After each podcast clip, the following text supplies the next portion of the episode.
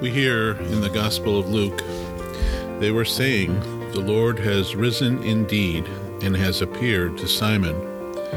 Then they told what happened on the road and how he had been made known to them in the breaking of the bread. Come join us today on the way with DJ. Well, hello everyone, and welcome back to podcast on the way with DJ. I am Deacon Jim Miner. Um, for those of you who might be listening for the first time, and I welcome you to this podcast. Um, the last two podcasts, I've kind of taken uh, some sacraments. I've taken the sacrament of baptism and the sacrament of confirmation, and kind of talked a little bit about some misconceptions that people who are Catholic but also non Catholic might have about those sacraments. And I had every intention today to continue on with the sacrament of the Eucharist, but since we're in the summer months and there's a little bit of downtime, I've had some time to really reflect and meditate a little bit um, in my prayer time, especially on the state of affairs, not only um, in the church and my parish and and all over, um, but also kind of within within myself, you know, to kind of take a step back and to kind of reflect a little bit. And I think that's always a good thing. It's always a good thing to take a step back and reflect and maybe reevaluate some things, maybe um, talk a little bit about, um, you know, re- relaxation and getting a better perspective on things. And so I came up with this topic that I'd like to kind of discuss today and kind of bring out. Um, and it has to do with, as you can probably tell by the show title, um, you know, the my perceptions or my feelings about Catholic media. So, when I was younger, um, and I was, um, you know, in the parish and, and being an altar server, and then going to high school, going to the high school seminary, and so on. Um, we always used to get what was called the Chicago Catholic delivered to our home, and it was a archdiocesan newspaper. Um, and I would always look forward to seeing it, um, mainly because um, you know when I when I when we received it, we were able to kind of tell you know who maybe what priest or deacon or sister that we had known was doing something special within the diocese itself maybe someone who had passed away. Um, and then in July, when the new assignments came out to parishes, so it was always interesting to kind of see where the priests that I knew, especially when I was at Quigley and then later Niles, um, to kind of see where they were headed. And so I kind of got to know a little bit about, you know, the history of each individual priest that I had encountered over the time. So I looked at the reading of the Chicago Catholic as something that, you know, well, it was it was truthful first of all, and you know, it was kind of this was something that's enhancing my faith. It's something that's making me a better Catholic, a better person. I'm getting to know a little bit about the church and so on. Now, obviously, I was um, looking at this this archdiocesan newspaper with you know some young eyes, um, definitely in high school and even within college, and so maybe I wasn't being as as super critical or exercising critical thinking skills and kind of looking at it to kind of see, okay, well, where is the political bent or where, you know, where is the diocesan newspaper kind of leaning at this particular time? And I understand, you know, that that goes to whoever is the arch, archbishop at that time, whoever is the cardinal um, in our in my situation here in Chicago. So I understand that things have political bents, and there are political, um, you know, political alliances and political things that go on within the church. And, you know, even within the church, it's not something that just happens in government or in society, but it's also, you know, within the church itself. And I, you know, I have come to understand that. But over the last um, few years, especially with the advent of social media, um, I've noticed that, and, and this is just a comment on social media in general, um, but it also kind of is going to lead into my next point.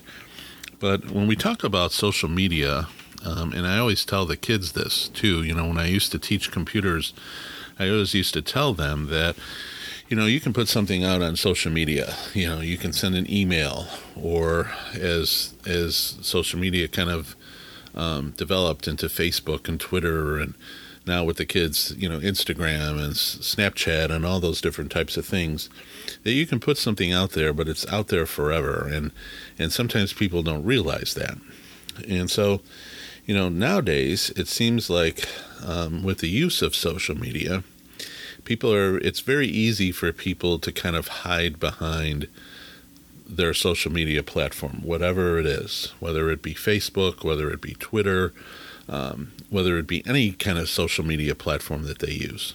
And so they feel that they can basically say anything. And, um, you know, and there's no repercussions. I mean, you just kind of put it out there, and you know that's the way that's what it is, and that's the way it goes. But what I've noticed, um, especially with people who, you know, who say that they're Catholic and say that they follow the Christian faith and they follow the Catholic faith and they have the good of the church in mind. Um, I have noticed in the last few years uh, you know the proliferation of of meanness and the and and just you know out and out you know not necessarily lies i mean i'm sure that people you know feel that they're they're doing good for the church when they when they put these things out there but you know the way that others are treated and the way that people are criticized and you know and all that kind of stuff and you know, whenever I read a mean tweet or a mean post on Facebook or a comment or whatever, I kind of look and I kind of I kind of say to myself, well, you know, did this person actually reach out to the person that they're criticizing and actually sit down with them and have a conversation? Or is it that they're just getting to the point where they're just going to throw it out there and they're going to put it out there on, on whatever platform they're using and all of a sudden that that's going to be you know what it is and and um, you know so it, it's just it's just horrible some of the things that I've read. Um, things of, of people that criticize the Pope, whoever the Pope is, you know, whether it was Benedict, who, you know, people said was more conservative, and now Francis, who is liberal and, you know, who is taking the church down the drain, where, you know, where, where some people are thinking. I mean, I just, I, I just don't understand it. And, um, you know, and it has gotten to the point where, one, I feel that the people that put these things out there are hiding behind the, the, the computer. They're hiding behind the platform, whatever platform that they're using, and that's sad. Um, because they're not willing to sit down and confront or have a have an intelligent conversation with someone who might have an opposing view. The second thing, in, which is you know kind of even worse, um, is that they're doing it to get clicks. They're doing it to get followers. They're doing it to, you know, not necessarily spread the message, but to see how many likes they could get on a Facebook post or how many tweets or retweets or, or you know, hearts that they can get on a Twitter, on, on a tweet that they put out. And that, that to me is very sad. Um, because it gets to the point where you have to question whether or not they have the good of the church in mind or the good of God's people in mind um, when they're doing this. So it becomes unfiltered. Um, and as we've seen, um, most especially in the last decade or so, even before, I think, um, you know, if we see, we've seen in the political arena how polarizing that that, be, that can become. And being in the United States, you know, you could see how polarized the parties are. Um, but then also, when that filters into the church, you know what what happens then? You know, the church gets a bad name. Um, you have people that will look and see, well, the church is so polarized, so I'll believe whatever I want to believe, which is one of the main problems that we have in the church today. And it also validates any uh, any of the people that will come to to the faith or anybody that will come and say, "Well, I'm I'm a, you know I'm going to be practicing Catholic, but I don't want to be part of this church because simply because of the fact that they, are so polarized. I don't know what to believe. I don't know where to lean. Um, I don't know you know what's going on, and so why would I want to be a part of that? And then it takes you know things like the sexual abuse scandal, and you know the the you know the things that happen between bishops and all of those things it takes that to another level and it gets to the point where the people of god the you know the everyday people are are kind of just left floundering um, and so you know it, it it it really is really is truly truly discouraging because it's not for the good of the church it's not for the good of, of promoting the kingdom. It's not good for bringing people to holiness. It's not good for any of that. Um, so, you know, I always would say that, you know, before you put something out on social media, you know, to sit down with the person or to sit down with people that disagree with you and listen to them before you just put out a blanket statement because that is something that you feel that you believe. Um, not again, not that I'm saying that these people are not passionate about what they believe. Um, that's how good happens within the church is when people are passionate about what they believe. But what is missing is the discussion. What is missing is sitting down as a fellow Catholic, you know, as somebody that is on the road, that is on the way, you know, on the road, the name of this podcast, um, you know, to sit down and to to actually talk with them and to actually have a good, intelligent and good conversation with them, and then agreeing maybe at some point in time to disagree. Um, so, you know, um, now I have to tell you because I've brought this particular topic up um, in some of my homilies that I've given in the last year and a half or so.